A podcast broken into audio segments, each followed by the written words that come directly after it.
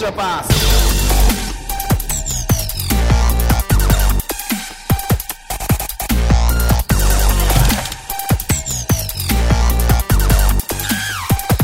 Pass 皆さんこんにちはエクストラパーツポッドキャストですズボンですオフシーズンはミステリーハンター、慎太郎です。よろしくお願いします。 よろしくお願いしますよろしくお願いしまはいいやもう完全にね、まあ、先週もね話しましたけども終わっちゃったんではい、す。はい。こっから僕たちはどうやっていこうかっていうのがね、はい、試行錯誤していかまいきますけれどもはいはい。よろしくお願いしますはい。よろしくお願いします。で、早速、慎太郎さんがね、あのー B リーグ俺的アワードの流行りに乗って、えー今年もやります。えー影の MVP を探してみよう2021ということで、はい。はい。素晴らしい記事がアップされてますんで、はい。はぜひ。い。ぜひ。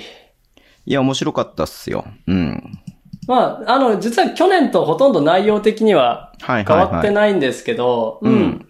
でもちょっと今年は、またね、あの、なんだかこう、今までちょっと面白かったのが、あの、今まで、なんだったら3月4月ぐらいまで SNS、今、うんつまり僕のさりげなくやってるツイッターの方かそういうのやっらて、るね、はい。そう、流入が7割ぐらいだったんですよ、閲覧の。うんうん。だけど、今、この5月とか6月になってから、SNS が3割ぐらいになって、え、どっから来てんの検索オーガニックサーチえー、検索から来てんだ。うんから来ててびっくりしました。それびっくりだね。え、おだーって、この時期に B リーグとかで検索してる人がいるってことそうそうそう。まあ、一応 B リーグスタッツとかで検索すると、一あ応僕 Google のトップページに来るんですよ、僕なるのほサイどね。ト。うんうんうんううんん。なんでそこからかなーなんて思いながら。まあでも昨シーズンよりもそのサイト自体の、あれじゃない評価が上がってるっていうのがあるんじゃないうん、ありがたいですようんね、うんうんうん本当に。うん。ぜひみんな、はいあのー、お読みくださいというところはでいご。ざいそまう、スすタね。ッツをもとにね、まあこの選手が活躍し、まあスタッツ上この選手が活躍してるっていうふうに数字が出てるっていうね、話なんで、うん。そまたその印象だったりとか、まあそのう。ね、そあそういう部分とはまたちょっと違う見方が見えてくるんで、面白いなっていうふうに僕も読んでたんですけれども、うんぜひ、ちょっとご覧いただければなっていうふうに思います。はい。あの、ツイエクストラパスの方のね、ツイッターでもリツイートしておこうと思いますんで、よろしくお願いします。ありがとうございますはい。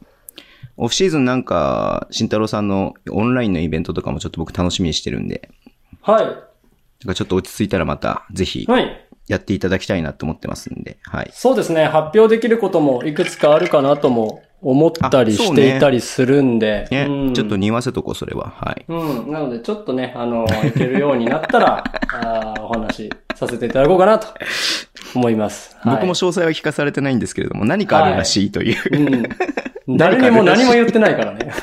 何かあるらしいという ことは聞いてるんですけど、ええええはええい、楽しみにしております。はい。ということで行きましょうか。はいい。はい。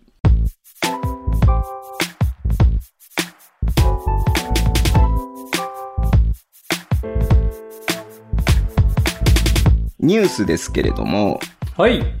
いやー、だいぶね、こう、シーズンも終わりまして、で、まあね、えっ、と、レギュラーシーズンでね、終わったチームは1ヶ月経ちましたんで、はい。はいはいはいはい、はいえー、だいぶ移籍市場ないし、まあその契約情報がね、あの、立て込んでおりますので、まあはい今日はこれがだいぶメインになってくるかなっていうふうに思うんですけれども、そうですね。はい。ただ全部を拾うとキリがないっていうのがあるうんんで、、そうですね。まあちょっと気になるところだけ見ていこうかなと思ってます。はいでも、あれだよね、先週の水曜日の夜に撮ったんで、はい。そうなんです先よ。週話したことをもう僕すでに忘れてるんですよ。いや、辻選手の話とかはしましたね。してないでしょ、辻君の話したあ、しましたよ。広島に行く話、ぶっこ抜いたね、みたいな話しましたよあ、。したか。はいは。はいい。うんちょっとおぼ覚えてない部分があるんで、ちょっと重複してたら申し訳ないなっていうふうに思うんですけれども。はいはいはいはい。まずすいません。ちょっとどうしても僕ここは言わなきゃいけないなって思うところがありますんで、話なんはでい、すおが。願いします。はい。。えー、レバンガ北海道宮永ヘッドコーチ。はい。退任のお知らせがね、えっと、5月の31日だっけに出てましたけれども、はい。えー、と、就任先がですね、サガバルナーズ。はい。いえーおめでとうございおます。めでとうございま。す。ヘッドコーチ兼 GM という形でね、行かれるらしいので、はい。いや、なんで佐賀って思ったよね。いや、GM やからでしょ。いや、それなんかその与えてもらえるポジションが大きかったからかだっていうところがあったのかな。いいや、すごないですかだって、まあ、こう言ってはあれですけど、ヘッドコーチ歴としては B1 で1年そうです、そうです。北海道がやら初めれてですかた。ら。はい。そう。だから、GM まで任されるってことは、うん。結構前から交渉があったはずですよね。まあそうだよね。ううん。ん。だって、GM 任せる。じゃあ、え、はい、じゃあ6月から GM 任せるんで人選んでくださいなんて、そんなわけないからね。確かにそうだよね。5絶月対のありえな段いから階である程度話はまとまってないとね、シーズンが終わった段階でね。うん。そうそうそうそうそうそうそうそう。まあ、そう考えると、いや、なんかちょっと僕意地悪な言い方になっちゃうから、なんか嫌なやつだなと思われるの嫌だなと思いながら言うんだけどさ、はいはいはいはいはい。まあちょっと YouTube のチラッと言ったんだけどね、もまあ、言うても東地区の最下位のチームですよ。う。はいはいはいはいはいヘはッい。ドコーチ1。年目ですよ。はいはいはい。佐賀は宮永さんのどこを評価したのかなっていうふうに思ったんだよね、普通うーに。ん。まあ、あのー僕のようなドライな数字人間にしてみれば、 うん。そうですよねっていうところで すね。そうだよね。うん。なんかなんでその宮永さんに白羽の矢が立ったのかなっていうのがあって、うん。まあ、ルイス・ギルっていうね、まあ、もう言うてしまうと、世界的にインターナショナルでこう、実績のあるヘッドコーチを選んだチームが、はい。まあ、日本の、えーっと、リーグでヘッドコーチ経験が1年しかなくて、で、かつ、まあ、すた決して勝率が良かったとは言えない、えーはいヘッドコーチはい。をなんで、こう、GM ヘッドコーチっていうところまで、こうね、っていうのがちょっとあったんで、なんかこれうん別に宮永さんが嫌いとか、僕は宮永さんそ素晴うそらうしいう人そそうだとは思ってるそうそうそうそうことを大前提として言ってるんだけれども、うんうんただどこが、その宮永さんのどこが気に入ってなったのかなっていうのがすごく気になるなっていうふうに思って。うん。まあ、今なんで宮永んさんを連れてったんだお前らはって言いたいだけなんですよ、僕は。そうです ね。まあそういうことですよね。何してくれてんねんっていうのが8割で しょ。なんで番がブースターとしてはね。地元のさ、チームでさ、うん。まあ、こっからつくチームをね、しっかり作っていきますよっていうさ、え時えにさ、ええお前ら、宮永さんの、な、な、な、ななんなのさっていうふうに思うわけですよ、僕は。え。 うん。そう。待遇は悪くなかったはずですよ。だって、全幅の信頼を置いて、オリモスオーナー、オーナー、社長、もう、はいはいはい。ね、もうい、まだね、宮永ヘッドコーチにっていうのは、もう前からずーっと言ってた話じゃないですか。そうそうそうそうそうそう。それよりも魅力的な何かが、はい。熱気球には。そうだね。まあまああったまわあけです、よまあそう、まあ例えばお金の部分だったりとか、待遇面だったりとか、宮永さんがそれを受け入れるっていうのは、まあ、まあ100歩譲ってあってもおかはしいくはいないはいとはい思ううはいん。はいはもい。う佐賀側に。に宮永さんを獲得する理由は何だったのっていうふうに聞きたいなって思うの。ね。これちょっと、いや、な、ええいや、そう思いますよ。うん。GM って思いましたもん。そうだよね。うんうんもしかしたらすごいコネクションが実は。はい。まあ、もともとなんか、なんか知り合いとかね、そういう、そうそうそうそうあの仲いい人がいるとかさ、あの、なんか宮永さんとか、宮永さんのことを買ってる人がね、なんかこうう、んいるって、チームの中にいるっていうのはもしかしたらあるかもしれないんだけれども、はい。はい。いや、ちょっとだからね、なんだろう、釈然としなさはあるよね、レバンガブースターとしては。んそうですね。うん。こまっあ、から広って角とこがろだったんなでいっていうところで、ね、ヘッドコーチ就 任1年目だけれども任して、うん。うんここからね、時間をかけてチーム作ってって、強いチームになってくれればいいなと思ったのが、うんわずか1年で崩れたっていうね。う。うんん。最下位とはいえ強なりましたからね。レバンガうん、うん、うん、うん、うん。数字的に見ても。そうね。強くなりましたからね。まあ、あの、相次ぐ怪我があって後半は失速したのうんうんは感は否めないですよ。ただそれまでの結果って実はそんなに、あの、要は何連敗とかしちゃう前ですよはいはいねはいはい。はい怪我とかだって、もうなかったと思うんですけどう。ね。うんん。まあ、言うても仕方ないことなんで言わないですけれども、はい。そうですね。はい。新天地。まあ、ちょっと、うん。まあ、ヘッドコーチが決まらないことにはなかなか選手の契約とかも出てこないかなっていうふうにも思ったりとかもするんで、ううんん。いやまあ、難早しめいにな決めてほしいなはうんい。うん。ジョゼネタの時がね、本当に決まらなかったというか、遅くなっちゃったんで、合流も遅れちゃったんで。んそうです。ね。あのシーズン本当ね、辛かったんでね、早めに決めてほしいなっていうのがやっぱ一番ありますね。うん。はい。間違いない。あと、まあ、アルバルクなんですけど、はい。安藤シュート獲得。そうですね。うん。いや、こ、うーん。これについて、どうですかどう思われますズボンさん。が日本人選手で、まあ、今季田中大輝怪我の時期もあったりとかもして、はで、い大。阪部君が育ったっていうのもあったんだけれども、はい。やっぱ安定して得点取れる選手が欲しかったのかな。あとまあディフェンスの部分でっていうのが大きいかなっていうふうに思っていそうでて。すねうん、まあちょっとヘッドコーチが決まってないんでね、なんとも言えない部分があるんですけれども、はいうん、ん。まあ須田くんよりも安藤くんっていう選択だったのかなっていうだけかなっていう。ううんんうんんううんうんうんうん。まあ、アルバルクは基本的にシューターに悩んでいたっていうのは間違いないとは思うんですよ、基本的にずっとね。シューはいタはいはいはーいらしいシューターっていう選手がいなかったので、うんでも多分安藤選手、コーナーにいることになるんですよ、うん多うん分。うんうんで、あの、もしルカヘッドコーチ続投であの戦術を取ってくるのであれば、はい安藤聖也選手もな、もしくは田中大輝選手がピックアンドロールかけてずらしてコーナーってういうんうんうんうん。戦略になってくると思うので、うん。そうなると、まあ、コーナーで、いわゆる、いい意味での固定放題的なはいはいはい、はい。使われ方になると思うんですね。うん。うん。なので、まあ、それを、よし、それが、それをよしと、よしとっていうか、まあ、それがシューターの素晴らしい、あるべき、あるべきっていうか、なんていうか、シューターのはいはいはいは、いまあ、ほ天職というかね、そういった形ではあるとは思うんで、うんそこをやっぱりアルバルクでっていうのが決め手になったっていうのはあるのかなとは思いますけどね。確かにね。ううんん。まあ言うてもチャンピオンチーム、トップチームっていうのあると思うんで、う。うんん。うんまああと、まあ、これも、んなんだっけなんかで話したけど、あれ、あれか、YouTube で話したのか。うんと、はいピックアンドロールっていうか、まあピックプレイをもっとね、あの、上達させたいっていうのをダブドリでインタビューで言ってたんで、はいはいはいはい、はで、い。一番お手本にしてるのが田中大輝だっていうふうに言ってたんで、まあそういった意味で、それの一番近くでね、できるっていうのは安藤君にとっても、うん、あの、プラスな面はいっぱいあるだろうなっていうふうに思うんで、そうですね。あの、ウィングがトップに抜けていくセットも多いんで、例えばもしくはスペインピックからトップに上がって、パスもらって打てなかった後に、どうしてもロコリーのショットクロック考えると絶対にピックがかかってくるはずなので、はい。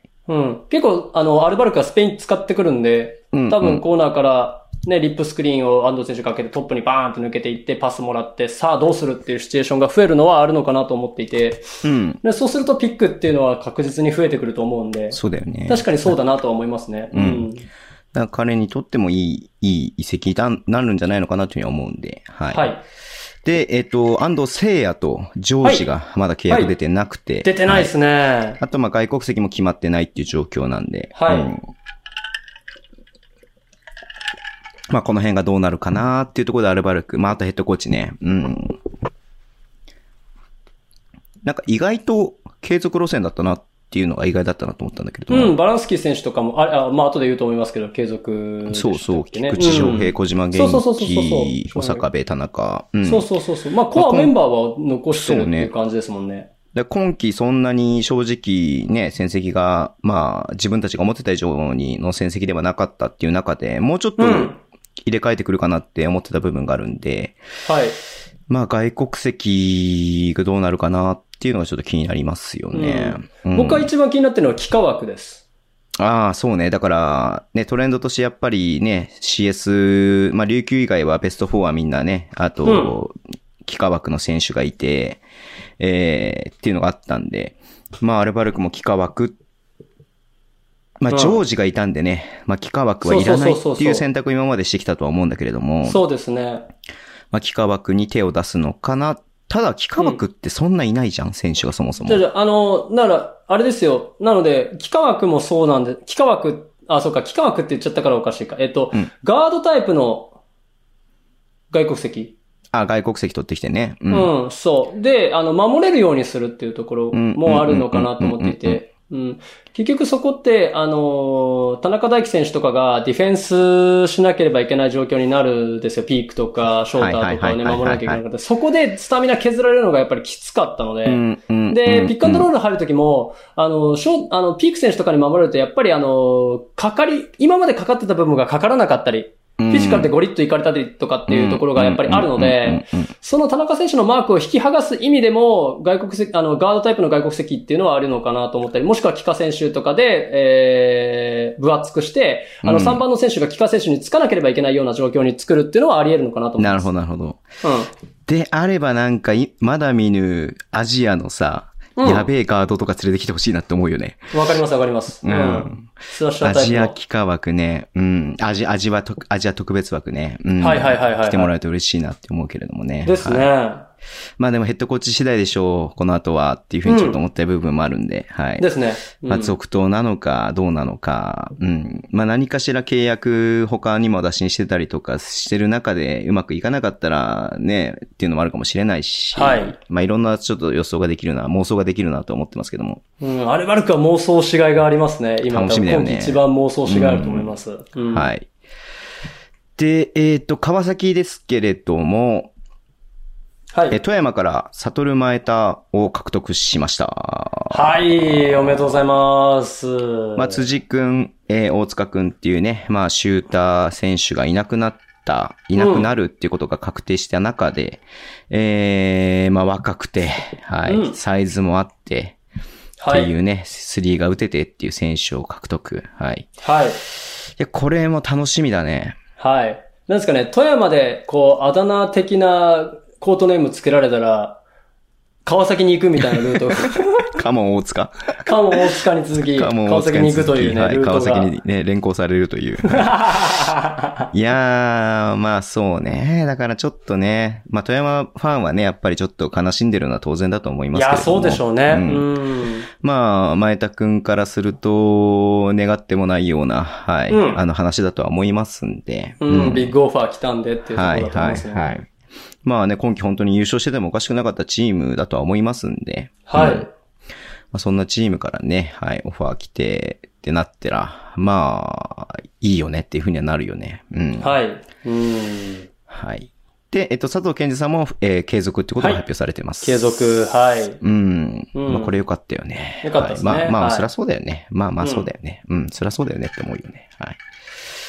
で、えっと、ちょっと僕が気になってた、えっと、横浜なんですけれども、はいはいはいはいまはあ、アウダー・ベクトンという外国籍2人は、あの、継続っていうのは多分すでに話してると思うんですが、はいカーターどうなるかなと思ったら、カーターが、えー、重厚賞で、まあ、はちいょっと対談なのかなっていう感じになってますけれども、はい。い。はい。まあ、カーターね、島根から移籍して、横浜ではもう完全に外国籍の中で一番点を取るエースっていう感じでやってましたんで。んそうですねまあ、あのパフォーマンスね、見たらね、やっぱり欲しいチームはたくさんあるだろうなっていうふうに思いますうんで。うんううんん。どこ行ったら面白いと思う カーター、どこ行くかクイズ。ええええ さっき YouTube の中でさ、アルバルクあんじゃねえのみたいな話になってさ。うん、なあると思う、僕も今最初一番にそれを思い浮かんだんですけど。うんうんまあでも、愛想ができきてさ、うん。自分でなんか打開できる選手だから、うんまあそれをね、デション・トーマスでアルバルクはやろうとしたんだけど、ちょっとうまくいかなかった部分があるかなっていうふうに思うんで、うんうんうんまあ同じあれは踏まないかなっていう気もすると、うんうんうんうあでもトップチーム移籍の可能性もあるなーってちょっと思ったりとかもするよね。うんん。そうですね。あのー一人で点が取れる選手っていうのが欲しいチームっていうのは絶対そうね。うんあるんで、うん。今、枠が決まってないチームはどこも欲しいんじゃないかなと思いますね。はいはい。まあ市場価値はめちゃめちゃ上がってるからちょっとお高いとは思いますけれども。ううんん。カッターディフェンスってどうでしたっけ大阪たり飛んじゃないのかな。あ大阪ディフェンスはそんなやんないね。です よね。カッターはうんカッターはディフェンスそはこそまんでな上手ってくないいううんうんうんことじゃなかったんで。うんうん。あ、大阪面白いかもしれないですね大。阪面白そうだよね。うん。うん。大阪なんか、結局ね、慎太郎さんもね、一回解説、一回じゃないか何回か解説してもらって、あ、面白いなと思ったけれども、はい。チーム結構個でやってるような風を見せて、しっかりとセットを組んでいるっていうのがね、そうあるチームなんで、うんそうなんですよ。うん。そういった意味で面白さはあるかもしれないよねっていうのはあるかな。はうん。もうカーターローポストに入って、ポストからのスプリット、シザーズとかって全然、全然面白いと思うんでね。うん、あーまあ確かにそんなに上背はある選手、まあ2メートル6だからまあ4番の選手だと思うんですけど、うんうんうんうん、カーター選手にボール、ハイポストかなんかで預けて、シザーズとかも全然選択肢として見えるんで、いや、面白いかなと思うんですよね。はい。楽しみですね。うん。いうんや、カーターちょっと注目ですね。はい注目ですね。はい。あちなみに川崎の話をしておくんですけど、これ僕言ってればなんか叶うんじゃないのかなと思ってあえて言うんですけど、はい。はい。カルファに北海道に来ないかなと思ってるん ですよ。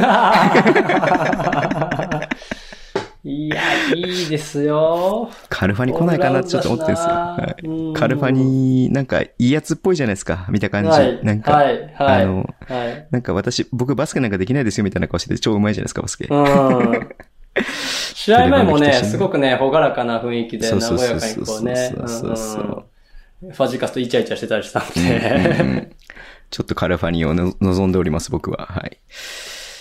えーっと、新州ブレイブウォリアーズは滋賀から前田レオ選手を獲得しました。ねえ、これびっくりしたこ。れ、慎太郎さんとか結構好きな選手じゃない前田レオ好選手き、と好か。きをよくわかってますね、は。うんないんとなくそんな気がした。はい。うん。まあ、まあ、目立つっちゃ目立つ選手ではあるけれども、うん。でもなんかそれだけじゃない、なんかうまさがあるような選手みたいな。そうんんうんコーナーから、コーナーで待ってて、あれだけドライブインして、うんろもう、だって50何パーでしょ、2点。あ、そうなんだ。決ちめれるょっと見て選手ないけれども。そうなんですよめちゃくちゃッ決定率高いんですよ、2点。はいはいはい。それ決めれるってなかなかない選手だなと思いますし、ただ一個懸念としては、3ですスよね。リーだねうん3割ぐらいしかまだ取れてないんで、ポテンシャルはあると思うんですけど、新州で、まあ言わずと知れたリーグ最高のスリーポイントチームなのはいで、はいはいはうい。ん。まあそんなことは多分新州のフロント陣は100も承知で取ってるはずなので、はいはうん。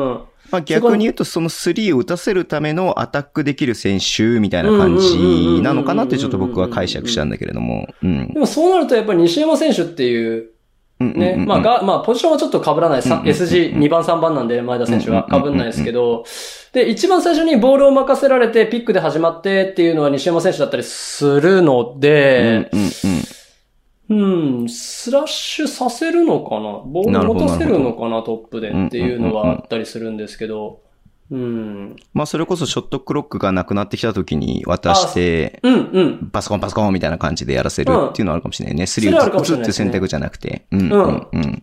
それあると思います。キャリアハイ取った時もそのパターンで、コーナーに振っはいはいはて、必死でクローズアウトしてきたところをカウンターでドライブして、体当てながらシュートっていうのが多くて、うんうんうんそのイメージはめっちゃあるよ。よね。うん、あるあるあるあ る。そすのイ ごいあメーる、ジね。めっちゃあるよね。うんうんうんいや、好き。ね ちょっと楽しみだが、新州でどう化学反応をここで起こすのか、ちょっと新州っぽくないかもしれないなって思えるようなうん前田レオ君うが、ん新州でどういう化学反応を起こすかっていうのはちょっと楽しみだなっていうふうに思う。楽しみですね。ううんん。うんうんはい。えーっと、サンエネオフェニックス、田渡亮を、はいえー、広島ドラゴンフライズから獲得しました。あこれ言ったか、はい先週。はい。話したね。先週話した田ね、渡りを取りに行く3円っあ、ていう話話した話した。は。思い出した。はいあ。もうはいはい。やめます。はい。えー名古屋ダイヤモンドドルフィンズは今日ね、えっ、と、小林亮太選手と、はいえー斉藤匠選手のえーうん契約継続を発表しました。ううん。ん。うん。まあ、ね、ここは残って叱るべきな感じでしたよね。そううんで、すね。斎藤選手は絶対取らないと、抑えとかないといけないかなねショーンデニスだしねと思いますヘッドコーチがねうんうんそうそうそうそうそうそう。オールラウンドにできる選手じゃないとダメで。小林選手もね、いいんですよね。本当に。そうね。だから、うんあの、まあ、えー、バックアップガードではあるんだけれども、まあうん全試合出場してますし。そうそうそうそうそんうんそうそうそうそう。まあ安定感はあるかなっていう。だから、匠みたいなちょっとやんちゃなポイントガードの、えっ、と、裏で控えてるには一番いい選手なのかなっていうのはありますよね。はいうん。実は3の決定率えげつないですからね。打ってないですそうけど、なんだほとんど。うん、打って注ない目でしてすけなかっどたけ、ど。うん。えげつないですよ。ほうい、ん。うんそれ大事なことだよね。うん。そうそうそうそうそうそうそう。で、アシストも10分しか出てないですけど、1、2本は決めてくる選あ手だあ、しじゃ。あいい選手ですね。で、実はプレイ効率で言うと、橋本龍馬選手より今季高いんですよ。えー要はいわゆる、すあごいじゃんの、僕のサイトで紹介した PR っていう、1うんうんうん分、1分あたりどれだけ貢献できるかっていう値を、むちゃくちゃ複雑な計算式で出すやつなんですけど、うん。うんうんあれで言うと、橋本選手より上にいるんですね、実は。うん。へえ。うん。実はアイザイア・マーフィー選手の近くにいるぐらい、実へはえ、うん、効率の高い選手なので、僕はいいと思いますね。さすがやなと思いますなね、るほど抑える。うん。まあ、名古屋はこれでポイントガードここ二人なんで、うんで笹山選手は多分対談っていう感じになあると思いますんで、ねうんまあ、いつもの名古屋で言うと、ここをもう一人ポイントガードを入れてくるのかなってはいいうね。はいはいはいはいはうんいはい。まあ、そこまでわ、まあ、若いけどそこまでなんかね、若手っていう感じな感じではないので。うんまあねんそうっすねうんうんうんうん。まあ、ベテランとかも、まあ、他のところでいるからね。うん。うんいいのかなっていう感じではありますよね。はいそう。ですね。うんえーっと、シガレイクスターズは、えー、新潟から、えー、林翔太郎選手を獲得しました。うんうんまあ、川崎からね、えーっと、新潟行って、うん。えー、まあ、ほぼスタメンで出まして、うん。まあ、大20分以上のプレイタイムで大活躍っていう感じでしたけれども。ブレイクしましたね、はいそう。ね。本当にいい移籍をしたなっていう選手の一人ですよね、うん今シーズンね。うだかん。らそう考えると、まあ1年で新潟を去るっていうのはちょっと意外だったなっていう部分もありましたが、まあ新潟はそうね、ですねまだね、一人も契約選手出してないんで、ちょっと新潟はちょっとなんか、社長さんってちょっと出てもらえないといけないのかなっていうふうに思ってますけど、 まだ言う これどういうことですか、まだ言うこれ、みたいな。まあだそうい言えうば、もあの、あい、あい、某愛、愛、愛犬の、はい、某 H オーナーから、うでもちょっと、そうさ、だから、もうさ、もうな、いや、びっくりしましたよ。本当に。 ツイッタねえー、ツイッターでね、はい、慎太郎さんはがい LINE が飛んできてさ、何のことかなと思ったらさ。 え、あの後コンタクト取ってないですか取って取れるわけないでしょ。いやいなやん。て話したらいいんですか某僕は愛犬のね、H オーナーからね、フォローされたということで、はい、はいツイッターをね、はい、慎太郎さんが、はい。もうね。一人で笑ってたわもうドキケドキ、ドラキケラ笑ドってたキわ。本当に。はいはいうんうんうん。まあ、ごめんなさい。ちょっと話ね、話をこし折っちゃったけどさ。まあ、ルイス・ギルーですよ、はい、死が。はい。はい。で、まあ、そのね、スペインバスケを展開するでしょうっていうところで、はい。はいまあ、この林くんが入ってきて、うんんちょっとどうなるのかなっていうのもちょっと楽しみですよね。はそうい。ですね。うん。はこう言っちゃなんですけど、非常にいい買い物をしたと思います。まあ、確かに ね。非常にいい買い物をしたと、僕は思ってますけど、ね。スリーの確率3割ちょっとぐらいなんだけど、そんな高くないです。だけど、でもなんかいいところでちゃんと決めてくるなっていうイメージがすごくあって、うん僕の中で。うんで北海道もやられてたから、いいところで。う。うんん。だから、なんかそういった意味でね、勝負強い選手として、なんか活躍してくれると面白いかなっていうふうに思いますよね。うん。うんね、全然活躍してくれると思いますよ。はい。で、えーと、おーまあ、ここか。はい。広島ドラゴンフライズですよ。はい。えー北海道からニック・メイヨ。はい。えー川崎から青木安。はい。安青木。はい。安青獲得木しました。はい。まず、安青木から話そうか。そうですね。はい。これ、僕はもう本当にびっくりす、びっくりだったんですけれども、うん。まさか川崎から二人みたいなね。うん。そうですね。まあ、よくよく考えたら、まあ、チームメイトをね、入れることはいいことだなっていうふうに思うし、辻君のパフォーマンスにも影響してくるかなっていうふうに思うんで、これは。ああ、そうですね。それはあるかなと思いますね。はい。で、まあ、リーグの、まあ、リーグの中でも過小評価されてる選手の一人だなって思いますんで、安青木は、うんもっともっとできる選手だと思うんで、うんだから僕は一番手でできるチームに行くんじゃないのかなっていうふうに思ってたんですよ。そうですね。仮にうん B2 だったとしても。そうでんすんんね。そう。だけど、このね、あの、 いや、なんかもうごっちゃごっちゃしてるドラゴンフライズにね、まあ、そこに行くのかっていうのはちょっと、びっくりしたなっていうのが僕の印象なんですけれども、はい。 PG 今契約してるのって、え、浅山選手とかでしたっけ今 PG 獲得してるのって。 PG、浅山選手は完全に2番ですね。あ、そうか、2番か。間違えうた。シューん、ター柳川選手、柳川選手が、えっ、と、まあ、うんあの、特使からだったんで、まあ、新、若い、新人ですね。うん新人で PG。うん。で、あと、えっ、と、寺島亮。あ、そうだ。そうだ、はい そうだった。だからまあ、寺、まあ、このね、今のい下馬評というか、まあ、評価で言うと、寺島亮が、はポイいントガード、スタメンかなっていう感じはするよね。ですね。うんはい寺島選手のバックアップう PG。ん。はい。まあ、かたなだ僕は安青木は、寺島なら勝てるだろうと思って、寺島に喧嘩売りに行ったのかなって僕はちょっと、そこを期待してるんだけれど も、はい。うん。だ辻安青木ライン、ね、やっぱ辻君もね、やっぱ気が知れた選手からパスをもらうと、やっぱりシュートも気持ちよく打てるだろうし。はいはいい。はいはい、はい。はい。まあ、全然違うタイプじゃん、寺島君と安青木はさ。全然違いますよ。はい。だからそういった意味でもいい、いいよねっうん、ていそううふにそ思うそうそうそうそうそう。なんか、富樫選手と西村選手みたいないいバランスでやってくれるんじゃないかなと僕は思ってるんですけどね。手。うん。うん。だからまあ、寺島、まあ最初はスターメン、えー、はい安青木、バックアップ、えーうんスクランブルで柳川選手みたいな感じになるのかなっていう感じですよね、今のところ。うんうん、いや、熱いな。はうん。で、えー、ニック・メイユですよ。名誉。いやー、これ、これ言ったらようやく外が打てるビッグマンが入ったってことですね、そうなんだよね広島にね。うんエチェニケ・ジャクソンはやっぱりな、中の選手なんで、そうそうそうそうそう。。外が一切ないいんで、うん。いや、これ本当にでこれもでさ、完璧なピース。そうだよね。だからこれで本当に中しかない選手取ったら、広島アホなんじゃないのかなっていうところですけども、うん。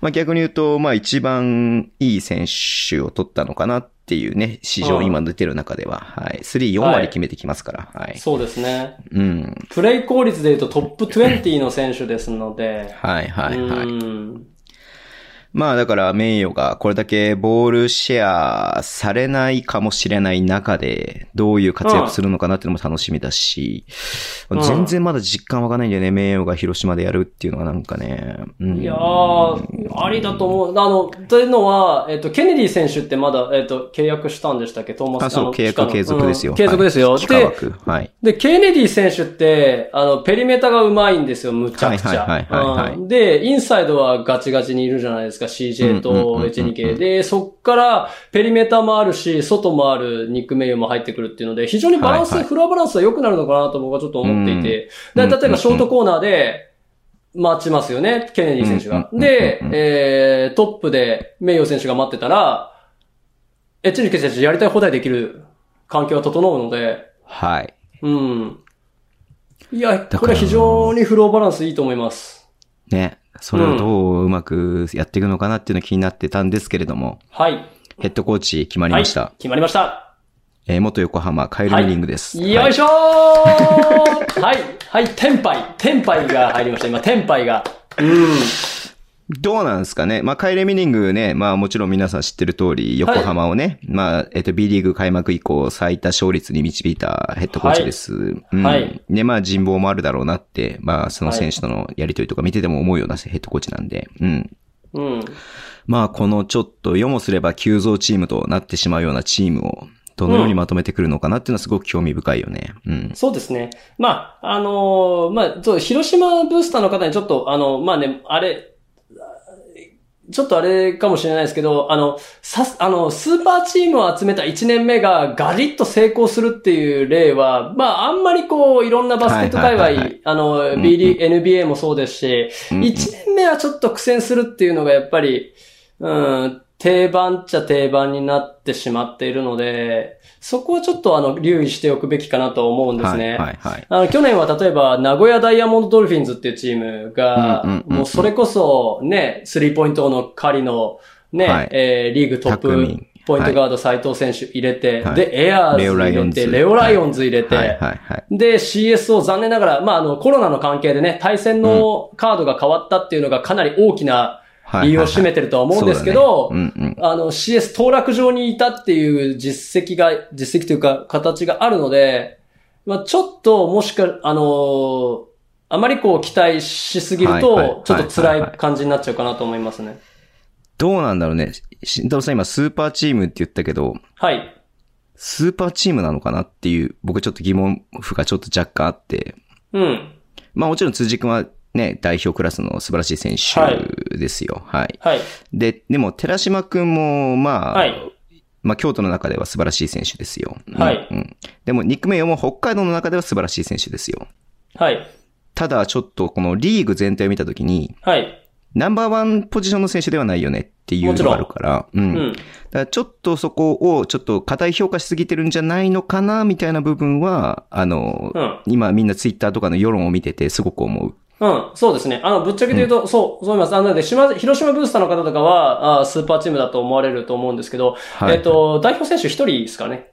そうそうそう。うんこれでだからね、本当にさ、あのね、まあ、日本代表クラスを、ねうん複数連れてくれば、まあそれはまたちょっと話は違ってくるとは思うんだけれども、うんうん。結局、勝負を分けるのって日本人選手なので、そうだよね。だから外国籍はある程度計算できるじゃん、その活躍するのがさ、い20点とかさ、ね、そう15点とか取ってくると活躍できるけども、そのプラスアルファは日本人選手が2桁取ってくるとかさ、そういうことってすごく大事なことなんで、そう。そういった時にちょっと、えー、と、なんだろう。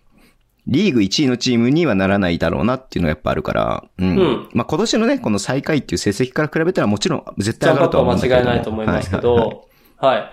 だからその CS 出場、ベスト4とかっていうところは、もしかしたら、まあ、ちょそっことは僕ちょはっと置いと難しいいかなっていてう、置いといてっふうにていう話だと思います。うんうんうん1年目は少なくとも。うんうんうん。そうだね。だかうらんこれで熟成して、さらにそうこの今作ったチームを2年目、さらにそこからバージョンアップして他の選手を入れてくるってなってきたら、はい。広島の本番は来年再来年かなっていう感じがするなって僕は思っているんで、うん。そうですね。ちょっとなんか夜をま見てるとなんかもう、広島すげえ、広島やばいってなってるけれども、あはい。いやそこまでのあれはないんじゃないのかなってちょっと思ってる部分がある、うんすいません、広島ファンの方は気悪くしたら申し訳ないですけども、いそれが僕の申正直な気持ちですね。うん厳しい言いうん方するとそうですね。名古屋の時もそうだったじゃないですか。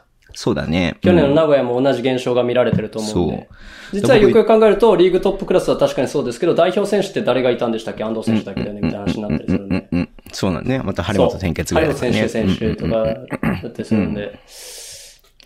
まあだからちょっと、注目、間違いなく注目ではあるよ。はいた間違いなく注目ではあるけれども、はいーと台風の目だと思いまそうそうそうそうそうそう。だこれでだからね、1位とか取ったらすげえなとは思うけど、逆にね。うんもう土下座します、もう本当はい平ま山あでにも日軸なんで、あの、上位に一気に踊り出るっていうね、あの、あれはあると思います。まだこの後のチーム編成、他のチームわかんないけどね、まだね。うんう。ん今のが一番問題発言 やな。日軸なんで、みたいなね。うんそうそうそうそう。はい。はい。これごめん、琉球どこまで話したかわかんないんだけども、ジャック・クーリー、エヴァンス、田代、はい今村というはねい、え4選手の、えーはっいと、契約継続を発表しま しはいて、。はい。えー石崎選手は引退と。引退。はい。はい。で、藤田ヘッドコーチは退団と。そいうここ。とうで。ん。はい。うん。これ、話したっけ選手覚えてないんだけれども。はい。藤田ヘッドコーチは、宝さんの熱いメあ、ッそセっーかジそがっか。届きました。読んだか、読んだか。そっかはいそっか。もう忘れてる自分がやったことを。はい。はい。えーっと、土曜日、土曜日、そっかそっか。うん。そうだね。だからまあ、日本人選手、まあ、田代選手、キャプテンやっていて、うんで、うん今村選手はね、えーっと、新潟から来て、まあ、だいぶブレイクしましたね。特に CS で。はい。まあ、はいい初年度からブレイクしてましたけどね、アルバルカラティに2桁取ったりしてたから。まあまあまあ。でもい、今村すげえなっていうのを知らしめたじゃないですか。やっぱみんな注そうですね目してる試合で。んんんそうですね。まあその選手が残ったってことは琉球にとってはでかいですけれども、まあ他の選手のね、あんまりこう出てないので、まあうん波里どうなんの、岸本どうなんの、みたいなね、はい、話もありますし。。はいうんいやー、でも石崎選手引退だそうですよ。うん。お疲れ様でしたお。疲れ様でした。はい。うん。名古屋のコーヒー屋さんに就職するらしいですよ。ええ行きたい。 行きたい。どんなセカンドキャリアと思ったけどね。うん。いや、新しいですよね。うん。スポーツ関、もちろんね、一般企業に働で就職する人はいっぱいいると思うんですけども、はい。コーヒーの修行に行くってなかなか聞かないですよね。もう、そう、らしくてかっこよくまあ、ないらでしすいか、よね。 本当に。らしいよね。行きたい。はい。シフト、シフト見せてくれんかなツイッターとか組んでいこうか、じゃあみんなで。はい。で。はい。えーっと、まあ、琉球もだからちょっと、まあ、藤田さんがやらないっていう段階でね、ちょっとどうなるのかなっていうのうはんちょっと気になりますけれども、はい。まあ、まあ、チームもね、今季、まあ、ファイナルに行っててもおかしくなかったじゃないですか、全然。はい。3ゲーム目でね、ちょっとうん体力的に息切れしてしまってはいスリーが入らなかっただけなので、後半に。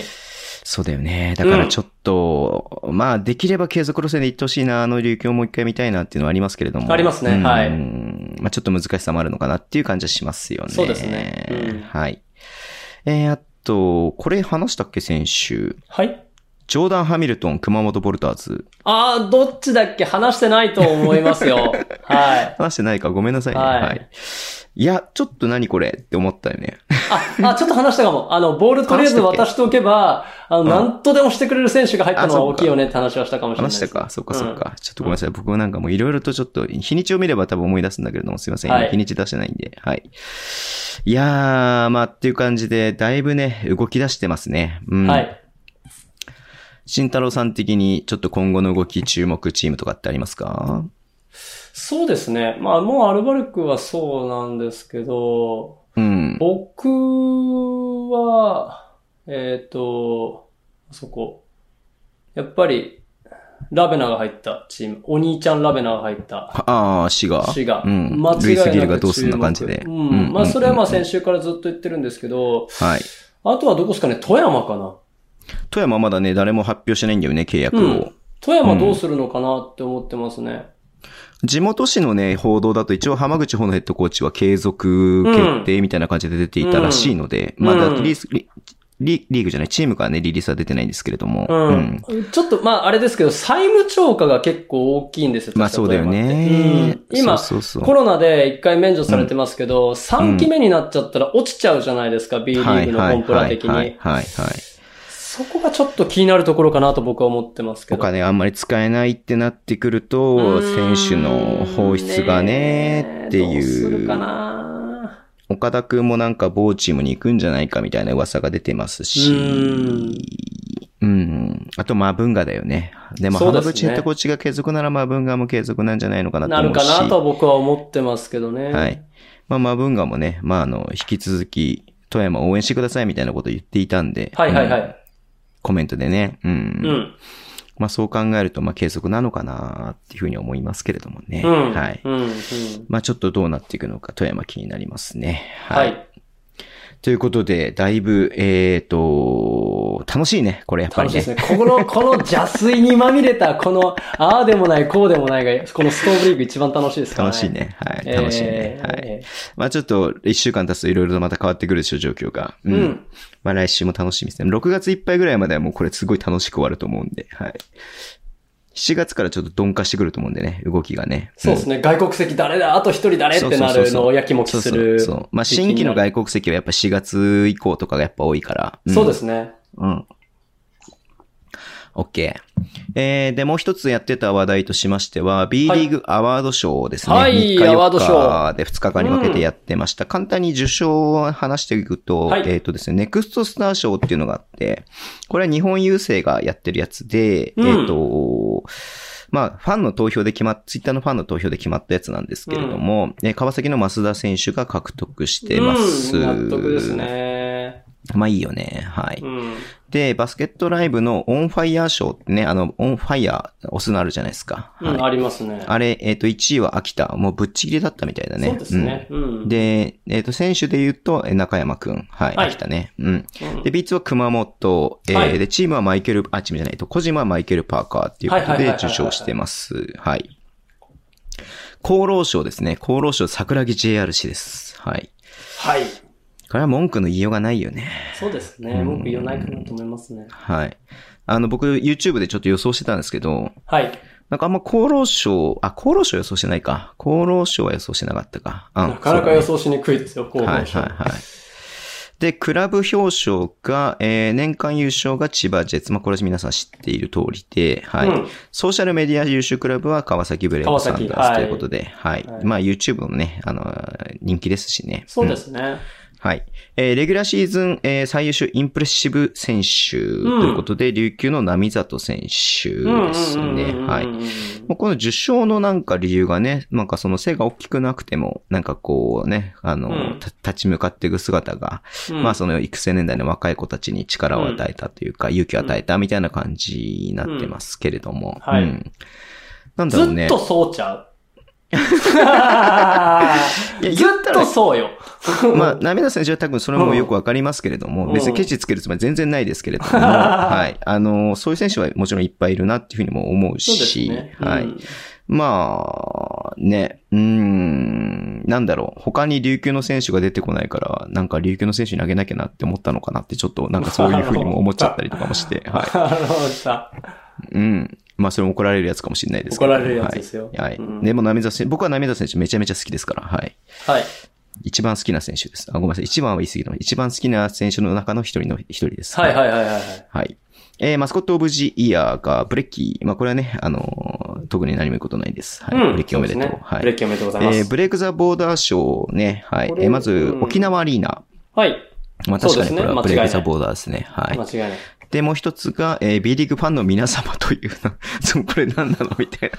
これ、表彰は誰がされるのみたいな感じの表僕行 きますか。彰になってましたけれども。はうい。んまあ確かにファン頑張りましたよ。そうですねはいこんな中ね、うんはい、こんな状況下でも、はい、シーズン最後まで見守って、うん、うん選手を後押ししたっていうのは間違いないと思います。そうですねはい。はい。。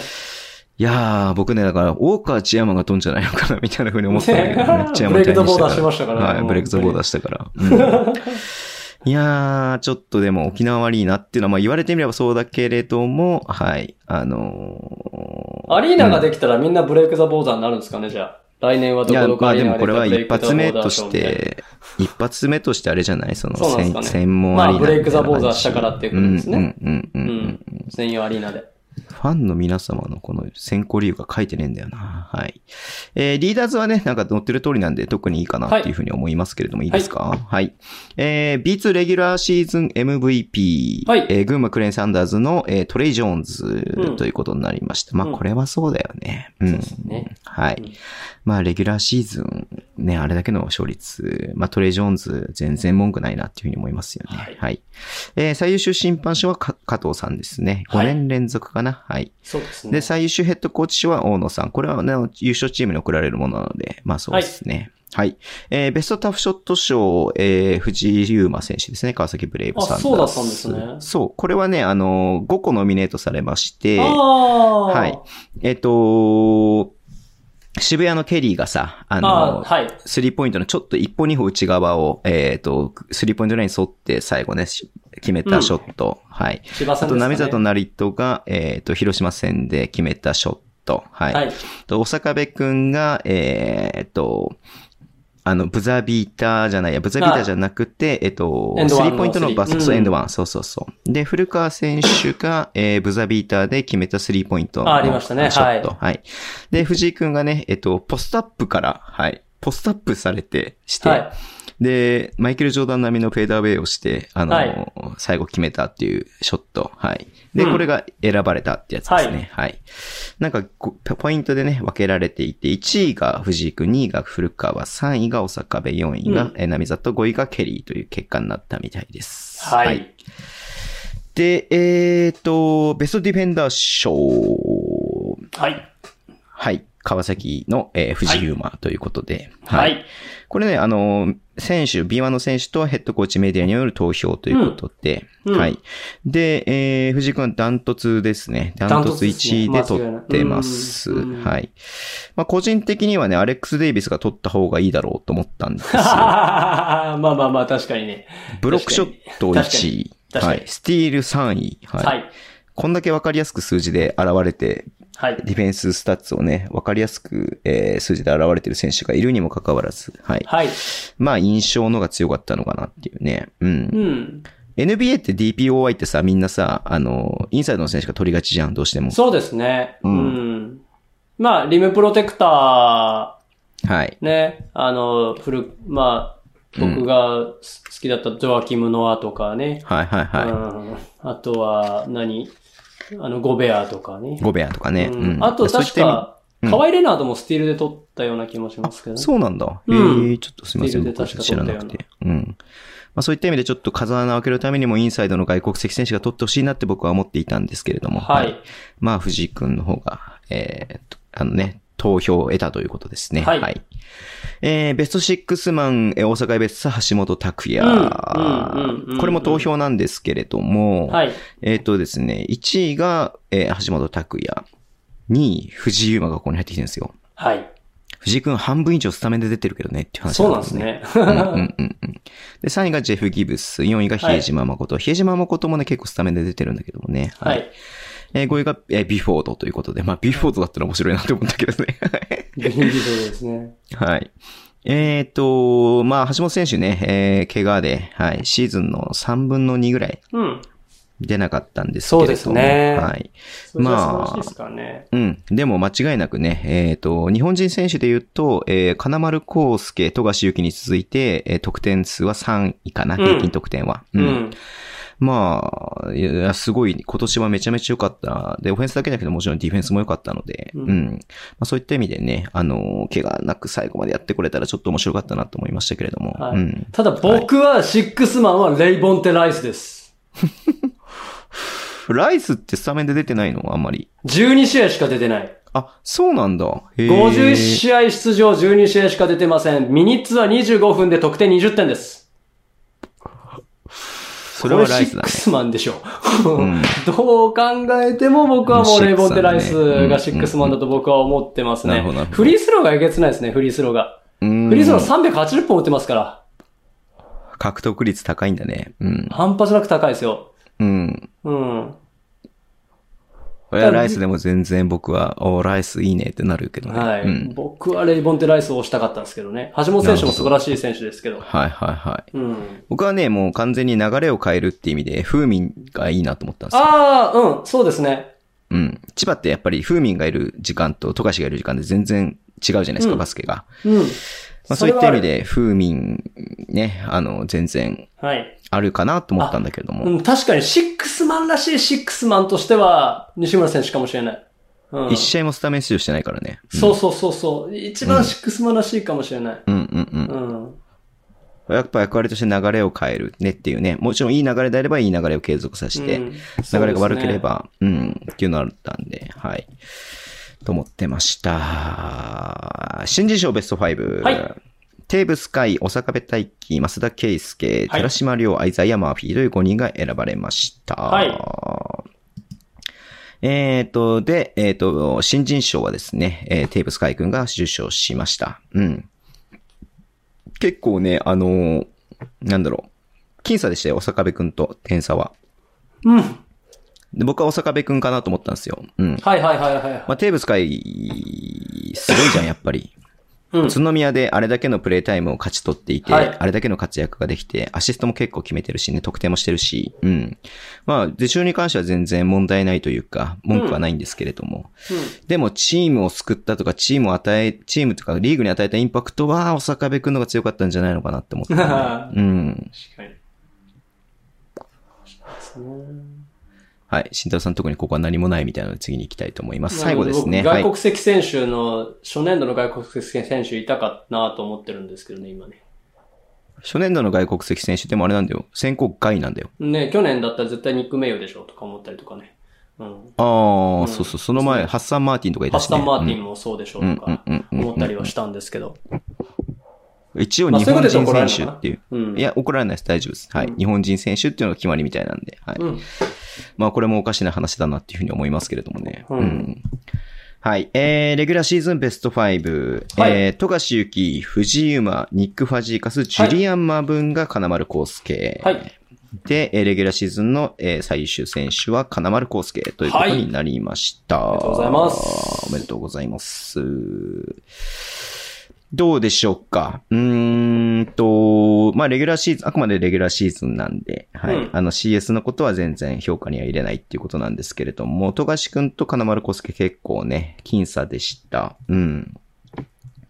うん。えーっと、全然問題ないとは思うんですけれども、はいえーストーリーもあるしね。んそうそうそうそうそうそう。受賞するべく人が受賞したのかなというふうには思ってますね。そうだねうん。いや、もう個人的にはまあまあまあ予想はね、僕はロシターだったんですけれども、やっぱり最優秀勝率のチームから出るべきなんじゃないのかなっていうふうに思っていた部う分んがあるうんん。で。レギュラーシーズンなんでね。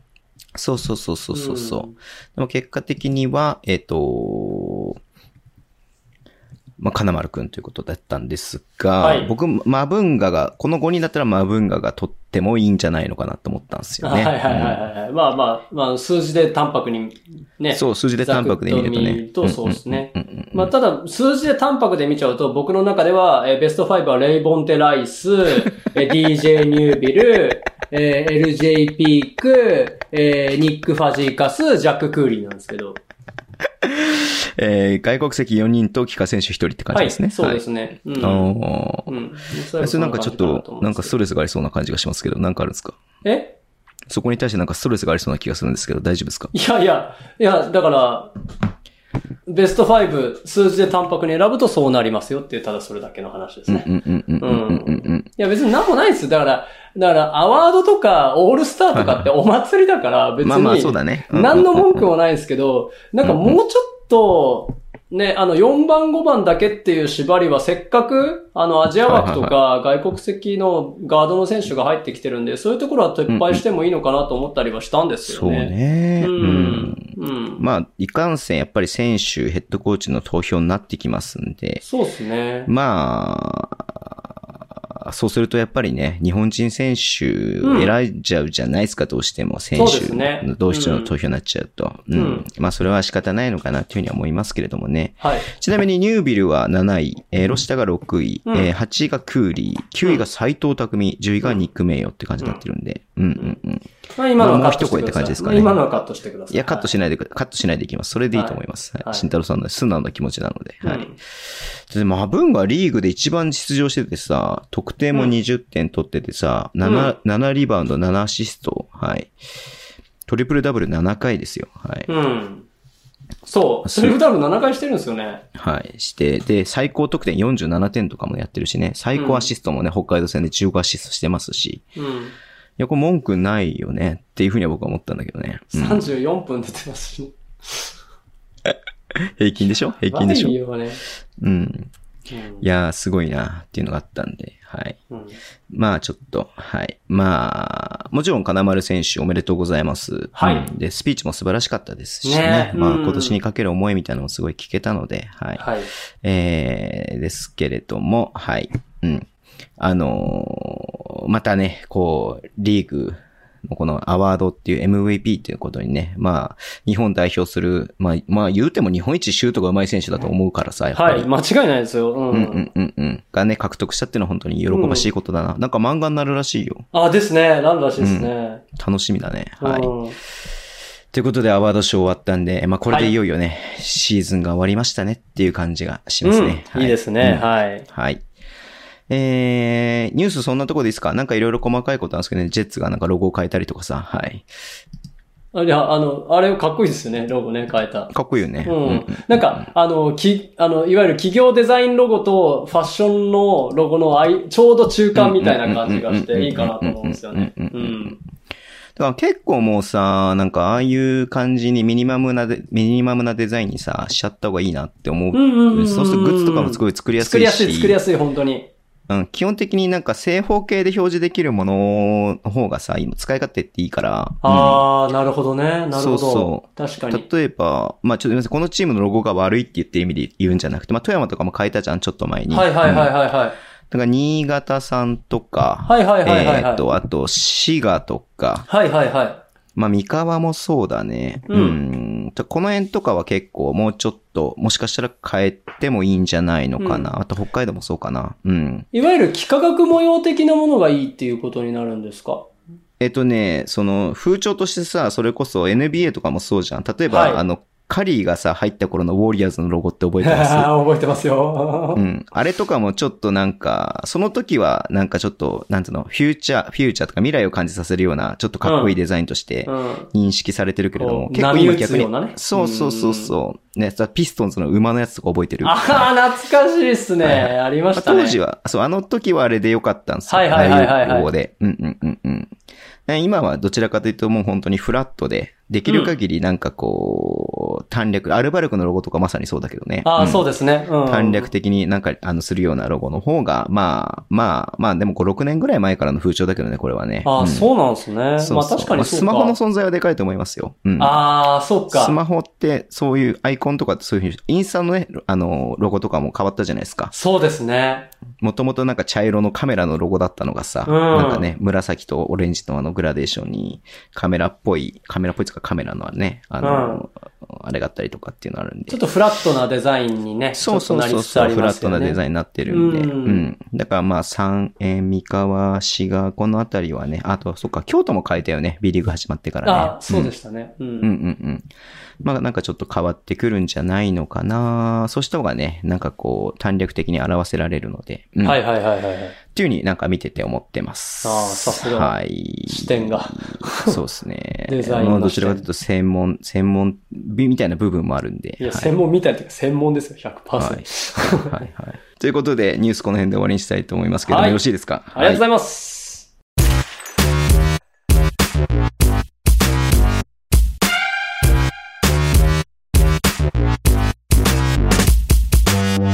えー、お便りコーナーなんですけど、はい。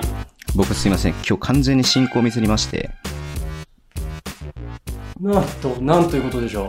ズボッターにですね、広島の話題をいただいてたんで、いなるほどこれあの、ニュースの時に話そうと思ってたんですよ。はい。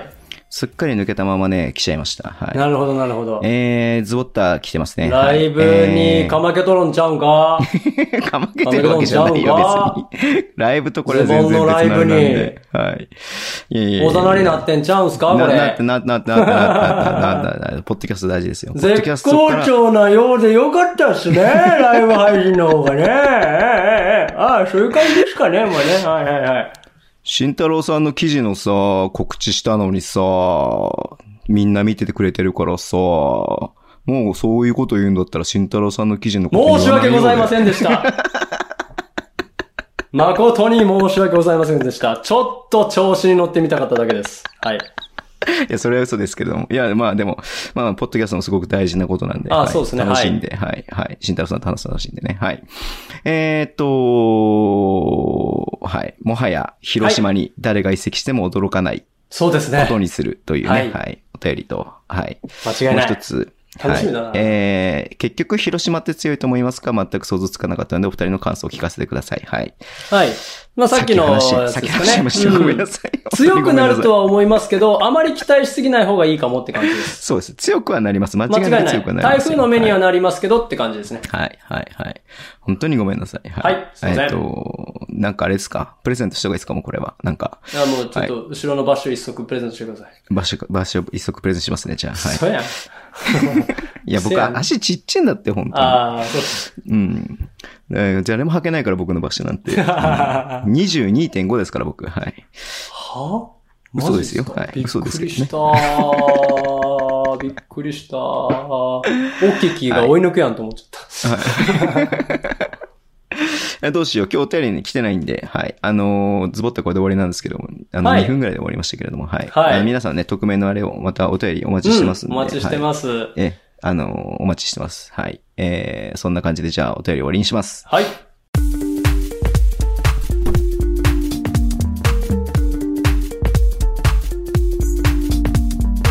ミステリーコーナー来たねこ れねさあ、メインのコーナーがやってまいりました。はい。いいですか皆さはい。ん。もう、あれですかバスケットの話はないですからね。はい。はいまあ、オフシーズンはこれがメインになるという、そう巷ですねで言われていることで有名な、はい、えーミステリーコーナーですけれども。はい。えっと、100回記念にちょっと温めてたやつなんですけどね、ちょっとね。うんうんうんうんうん。行かせていただきますどうしよう、お便り一つもらってますけど。あ便りお願いします読んじゃかお願いします先にそちらではい。はいお便り誰やろいただいてます。誰やろはい。霊感あるある、あるあるを言いたい。わかったわか言いったたい、言いに来た。はい。あ、こんばんは、稲木が支援です。はい、なぎがはさん。い何度かこちらで霊感関係の投稿させていただいた影響はで、い、はい。はい。最近また霊感が強くなってきました。マジでやったおもろい。何かの気配を感じたり、影とかバーって飛び交っていたり、なんというか、アムロレイの周りを飛び回るライラ的な感じ。おーわかるかな飛び交ってますね、それは。はい。こう、霊の話をしたり、体験を思い出すと霊感が強くなりがちって、霊感あるある、ある人のあるあるなんですよ。え現場からそうはなん以だ上です。えへえ、そうなんだね。え、え、じゃあちょっとさ、じゃあじゃあじゃあじゃあじゃあじゃあじゃあ、じゃあ、うんうんあの、あれでしょあの、霊感のあった過去の話を毎週毎週投稿してくれれば、うん。もうサイキックギガシェーンさんになるってことでいいいいんネですよタが尽きだかないってことで多分ね。ネタが尽きなくなるよね。らねそうですね。ということは、もうどんどんどんどんもう毎週お便 りが、もうどんどん霊現象が強くなって、どんどんどんどんお便りを送っていただけると。どんどんハードル上げてってください、本い当に。や、ちょ、マジでさ、マジで、あ、もう、サイキック状態になった時に、本当に、うち来てほしい、マジで。 呼ぼうか、じ ゃあ。呼ぼうか。はい。どうしたらいいとか、マジで教えてほしいです、本当に。そうだよね。だからもうなんかオンラインで完結しちゃってるからさ、うんあのーわざわざ会って収録しないじゃないですか、そう僕たちって。そうそうそうんなんか一回会ってやってみようか、そしたら。う。うん。ちょっとシそェう。ンさん呼んで。もう、うち、 うちの間取りライブ配信やりたい、もう、だから。 本当に。うん。ああ、面白いな。引っは越したばかりなんで、ちょっとその辺不安ですよ。ういん。そうだよね。だかうら、ん引っ越し、ね、ちょっと前に引っ越ししてたじゃないですか。はい。それでなんかさ、新しいこうなんかね、なんかこう、実は、みたいなね。はいそこの物件は、みたいなのがあったら面白いなう。ともかう、って思ってたんだけども。霊視してほしい。うん。これ、あの、冗談じゃなくてマジで言っ てますね、結構。いや、楽しみですね。だからちょっとじゃあ、あの、シェンさん本当にお便り待ってますんで、よろしくお願いします。はい。じゃあ今日は何の話をするんですいかやそのい、や、ちょっといいな、東園さん。ちょっと、 掘り下げたいけど、まあでもね、えーちょっはいと僕も温めたものがありますんで、はいはいちょっとはい、彼にちょっと登場していた、ちょっと呼んできますね、さっき後で。うん、ちょっと彼に、彼呼んできますどういうことですかちょっねどういうことですかんはいちょっと、あの、僕も憑依させないといけないんで。なるほどなるほど。うんはい。うんじゃあお願いし ます。じゃあ、お願い します。参ります。もうここで笑い取ったらダメだよね、多分ね。ちょっとキャラが定まってない感があこって面こで白いな笑いと取り始めたらもう、ダメな兆候よね、もうね。もうね、はいはぶい。水で薄め始めたから。うん。うんうん。今回の都市伝説の舞台は、インド。インド。古代の女子誌、マハバーラタには、古代の人類が知る由もない。しかし、我々はよく知っている武器の描写があるって話。何ですかそれ。それが、古代核戦争。ほうほうほうほう。さらにかの有名な遺跡にも核戦争の痕跡が残っているのですどういうことその遺跡の名はモヘンジョダロああ、知ってるも返事だ。おー来たねインドいい船の上から生ステーですよ信じるか信じないかはあなた次第ですああ、面白い。というわけで、例の名言が出たところで、今回はインドでございます。船の上から生瀬イはい。ンドね。。船の上からら生捨てが入りましたけれども。はいはいはいはいインドです。うん。あの、マハーバラタって結構有名な女子誌なんですよ。女子誌って何かっていうと、昔実際にあったことを、あの、うんなんていう、脚色を加えて、面白おかしく、あの、ビア法師の平家物語的な感じで、うん物語にしたっていうお話なんですけど、そこにある描写があるんですね。ほいほいほい。それちょっと今から読み上げてもいいですかお願いします。はい。宇宙のすべての力を込めた何かが一つ発射された。ふんふんふんふん。太陽1万個に匹敵する明るさの炎と煙が輝く柱となり、空に昇った。ほいほい。ですか鉄の雷のような名もなき武器は、すべてを灰と化す死の死者だった。うん。死体は何者かわからないほど燃え尽きていた。うん。明確な理由なしに髪の毛は抜け落ち、爪は剥がれ、陶器は割れ、そして鳥は白く変色した。うん。いいですか数時間後、すべての食料が汚染され、火から逃れようとして、兵士たちは自分から川へと飛び込んだ。うん。いかがでしょう古代の人たちが知る由もない。しかし、我々はどこかで聞いたことある兵器の描写じゃないですか。核兵器、放射能とかだね。そうですよね。これを紀元前ですよ、もちろん。紀元前にインドの聖典として、まあこれインドの女子誌って全部不思議なんですけどね、なんか結構都市伝説の宝庫ではあるんですけど、うんこちらに書かれていたと。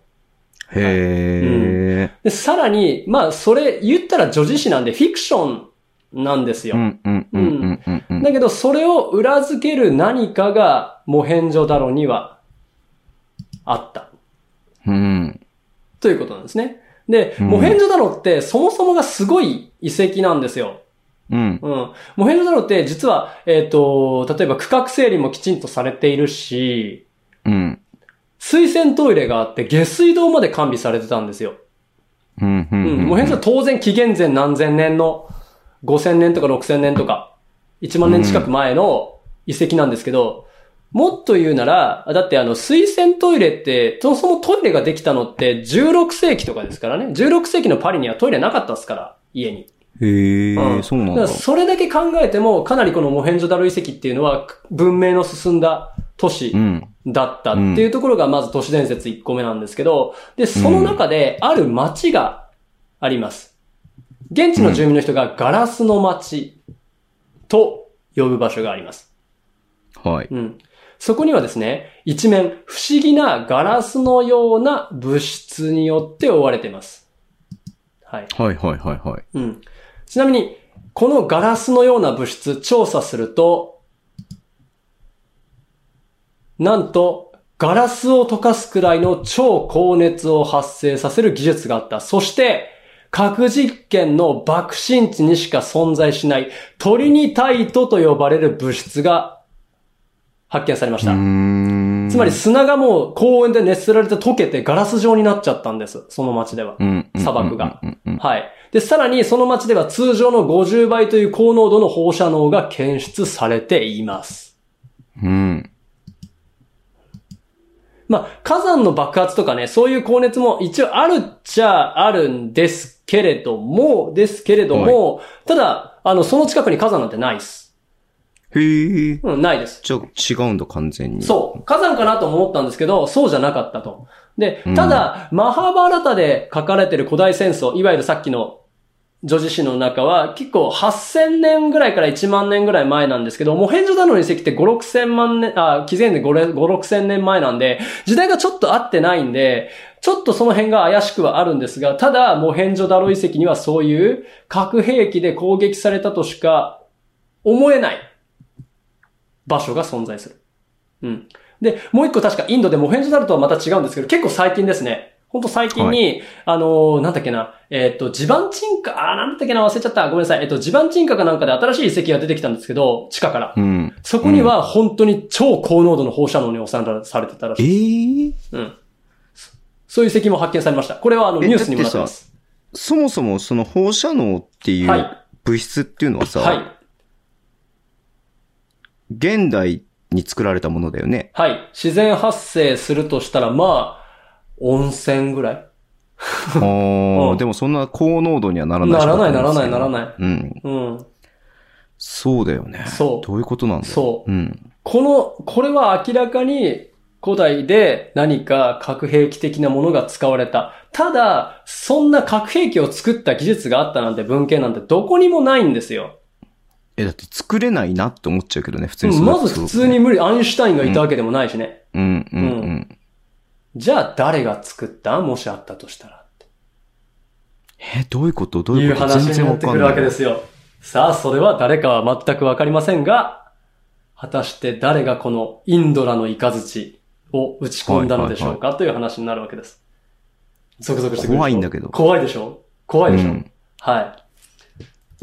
もしかしたらその力があったのかもしれないです。その、それを生成するだけの科学技術が。うん。まあ、なんたってす、水洗トイレも普通にあるぐらいですから、うんもしかしたらそういう技術が偶然的に起こってしまったっていう可能性もあるんですね。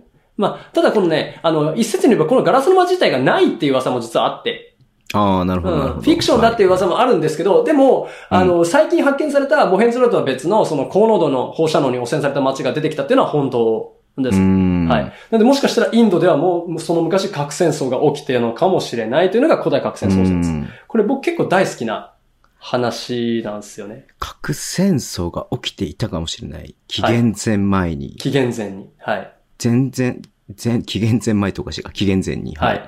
なんかその、その、な、ん、ん、なんかもう掴みようがない感じがするけどね。うんん。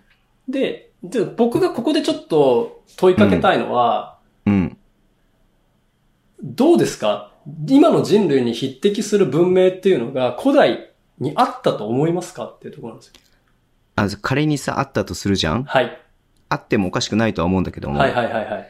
あったとしても、それが、本当に何の跡か跡形もなく、文明が一旦衰退したっていう事実の方が怖いよねって思う。今ちょっとごめんなさい。途切れちゃいました。あ文ごめ明んがえっと、文明があったとするじゃん。は今とに匹敵する文明があったとしてい。、します。その文明が全くなくなって、跡形もなくはい。衰退して、またその文明が作り上げられたっていうことがあったことの方が怖いよねって思うんそうですよね。う。うん。うん、これこそアインシュタインでしたっけの予言ですよ。はい。次、第三次世界大戦が起きるときにどのような武器が使われるかわからない。ただ、第四次世界大戦は棍棒と投石だろうってやつですよね。そういうことで、そうそう、そういうこと、そういうこと。んでそうですね次一回、このね、そういうことが起きた時に、全く何もなくリセット、はい地球がリセットされて、はい。えー、また文明を一から作り直すっうん。ていうことが起きてくるのかなと思うと、はいそっちの方が怖いなと思うよね。ねえ何が起きたんだろうと思いますよね。あの、僕、これあったなって思ってる根拠、こうれん古代文明あったんじゃないかって僕すごく思ってる根拠として、人類、ホモサピエンス、我々の祖先ですね、普通の人類、ジャワ原人とかうんぬんじゃなくて、ホモサピエンスが生まれたのって何万年前かってご存知です。あ、全然わかんないわ。えっとですね、10万年前なんですよ。はいはいはい、はい。で一番最も古い農耕、要は稲作とか畑、畑作、うんうんうん農業が行われてたって記録が出土された。今現在最も古いと呼ばれてるのがうん何万年前かっていうと1万年なんですよ。で、その9万年は何やってたのって話になるね。そうなんですよ。我々は1万年でうんばばうんばばやってた頃から宇宙にまで行けるようになりました。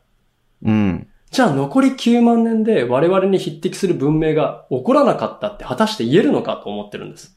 いやーそれは言う、そうは起きただろうって思った方が自然だよね。自然ですよね。だって9万年もあるんだもん。逆にね。うん。ずっと、畑耕してたの ?9 万年。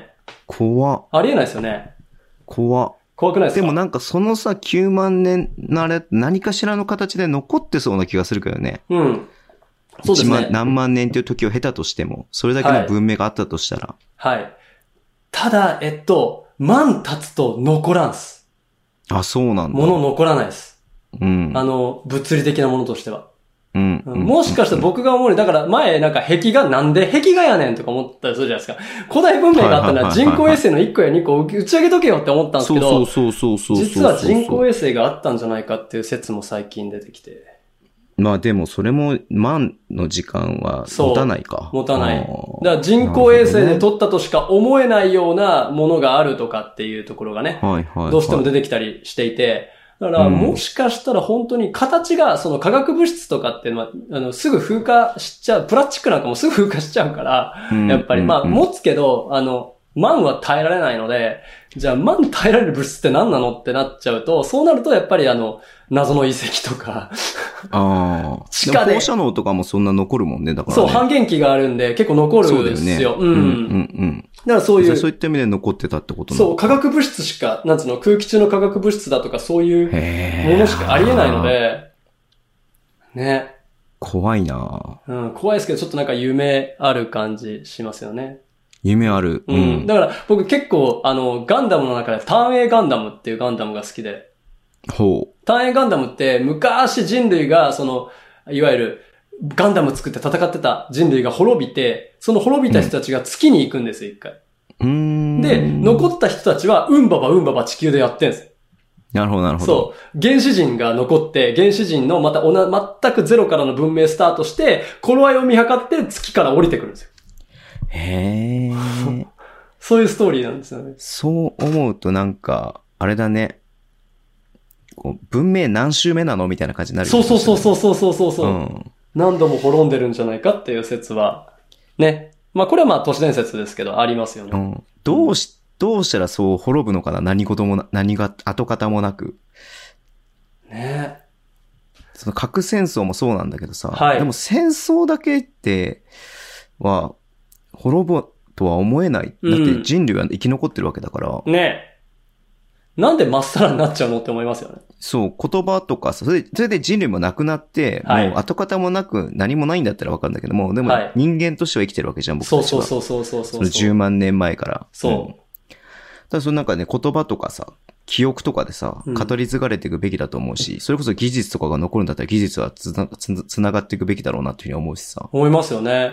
うん。なんかその辺がね、なんかね、オーパーツとかね、そういうのに繋がってくると、またムーな展開になってくるんで面白いかなと思うんですよね。うん。いや、これは面白いね。興味深いね。うん、僕結構好き。だから100回目に実は温めてた企画で。うんなるほど結ね。構好きなんですよ。うん。いしかもインドなんですね、そそれう、がインね。ド。はい。文明あれが残ってるのがね。そうんインドってのがいいですよね。はい。ダルシムですね。はい。ダルシムです。ヨガの世界です。ダルシムですね。はい。そっか。なるほど。今聞いてて、うーん。うんそうなんですよね、本当に。まあ例えばさ、まあ、はいはいこれあれですはよい。はいはいあのー僕たちもこう、毎週2時間ぐらい喋ってるわけじゃないですか。はいはいはいはいはい。で、まあ、こういうものって、僕が死んでも残ってくよねって思ってた部分があるんですけど、はい。ちっとも残らないね。残らないです。残ら残らないいなでですすね、ね。ちっとも。うん。あの、まあ、サー結局サーバーだもんね。そうです。あの、ひゃ100年でもうアウトです。100年経ったら結構厳しいですね。はいはい、はい。 100年のおざらしだと厳しいわ。うんうんうん。いや、確かに、それはちょっと、なんだろう、面白いですね。うんいろんなことが考えられるがゆえに、なんかこう、答えはないしね、その誰も知る由がないから余計そうなんだろうけれどもさ。うん。どうやって生き残ったんだろうね、人類。う。うんん。仮に核シェルターみたいなのがあって、はいはい。核から身を守ってお、それがね、子孫を残して、で、それがね、まだ未だに生き続けてるのであればですよ。はい。のであれば、そはのい伝説的なものは、語り継がれてると思うんですよ。はい。急にそこから、なんかその、残った人たちが、急に文明が退化するとは思えないじゃん。捨てようってならないですよね、普通ね。ならないじゃん。ううんん。便利な生活、うん今まで使ってたインターネットがもしかしたらあった。あったかもしイれンタなーネいッ。トに取って代わる何かがあったかもしれないですけど。あるかもしれないね。うん。はい。携帯電話があったとか、はうい。まん。あ、それこそトイレが、水洗トイレがあったとか、ううんん。そういうものを急になんかもう、全部なくて、原始生活をするとは思えないなっていうふうに思うからね。うん。そこで、古代宇宙飛行施設とかも出てくるわけですよ。え、何ですということなん宇すかなんすか宙に行った人がいるってことあええあの例の宇宙に行った人がいるってことだから宇宙人が介入してくる。時折いいあータイミングそうでいうことかそういうことか介入してくる。そこでシュメール文明がうんぬんとかね、いろいろ話がね、うんまあ都市伝説が盛り上がってくるわけですけど、だから例えば地球外の生命から何か介入があったりとかして、また文明が起こって、君たちこんなことやってたよなんて言われて。逆に言うとそっちの方が説明がつくよね。そうなんですよ。ってもう思ここまで来るとそうなんですよ。だから第三者的な何かこう、ね、こう自然の人間だけの流れじゃなくて、それとは違う、その流れを断ち切るもしくは流れを作る第三者が出てきた方が説明つくなって今の話聞いてると思うよ。そうでしょ。ここまで来ると宇宙人がいたくれた方が助かるでしょ。だってうん。うんうん 来てくれって、いてくれって思っちゃうんですよ、そうなるとじゃないとちょっとわわけわかんないわ。そうそうう。そうそうそうそうそうそうそう。いやー、面白いな、ういん。やーまあ個人的にはでも、なんだろう。そのでも、放射能物質が残ってるっていうのが一番のあれじゃないのかなって思うけどね。うん。もう、覆しようがないですよ、放射うん能うんは。うんうんあるもん。うん。結局さ、あの、今もね、その放射性物質をさ、はい。あの、破棄するとき、あの、廃棄するときに、はい。どういうふうにしてるかっていうと、はい。はい。あの、ものすごい深いトンネルを掘って、はいはいはいはいはい。そこに詰め込んでるわけなんだよ。はいはいはいはで、えっ、と、言葉で書いても、それこそ何万年とか何千年とか経っちゃうと、その言葉が残ってるとは限らないい。から。限らないですね今。使ってる英語とかがね、はい限らないから、はい。図で、これ危ないよみたいな絵を描いてるんだよ。えそう、要はそうそう。え、だ、そこれれは、危ないから近寄らないでみたいなことをえ絵で描いてるの。あ、そうなんすかそう。仮にこのね、瞬間地球が、人類が滅んで、もし何かしらの新しい文明が発達しようとしたときに、それが今の言語がわかるとは限らないので、図,、うん図でしそれを知らせるために、そういうふうに書いてる、その廃棄する場所には。うわー、そうなん今だ。からそういうふうにしてるん。そうそうそうそう。え、だかこれなんか政府知ってんじゃん、これ。らそれがつ語り継がれてるものなのかどうか知らないけれどうも、ん。はい。あ、そうなあんだ。の、ドキュメンタリー映画で前見ましたわ。なんだっけななんてやつだっけなちょっと待って。えっと、ん映画、1万年後の安全違うか。その通り、それそれ、それ。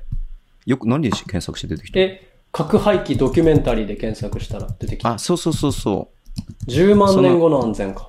う。 10万年後の安全うんうん。うわっていう、そのドキュメンタリー映画前見た時に、はいそういう風にやってるっていう、はー。いうわ見たんで、だそういうのと多分同じだよね、だからーまあ、ね。同じっす、同じっす。何万年っていう時を経て、そう考えられもないようなところから核兵器が、核ぶ、核放射性物質が出てきて、っはていうさ、うんい。そういうことだよあ、うんまあそうなるとなんか、だから壁画なのかとか思ったりもしますよね、なんかね。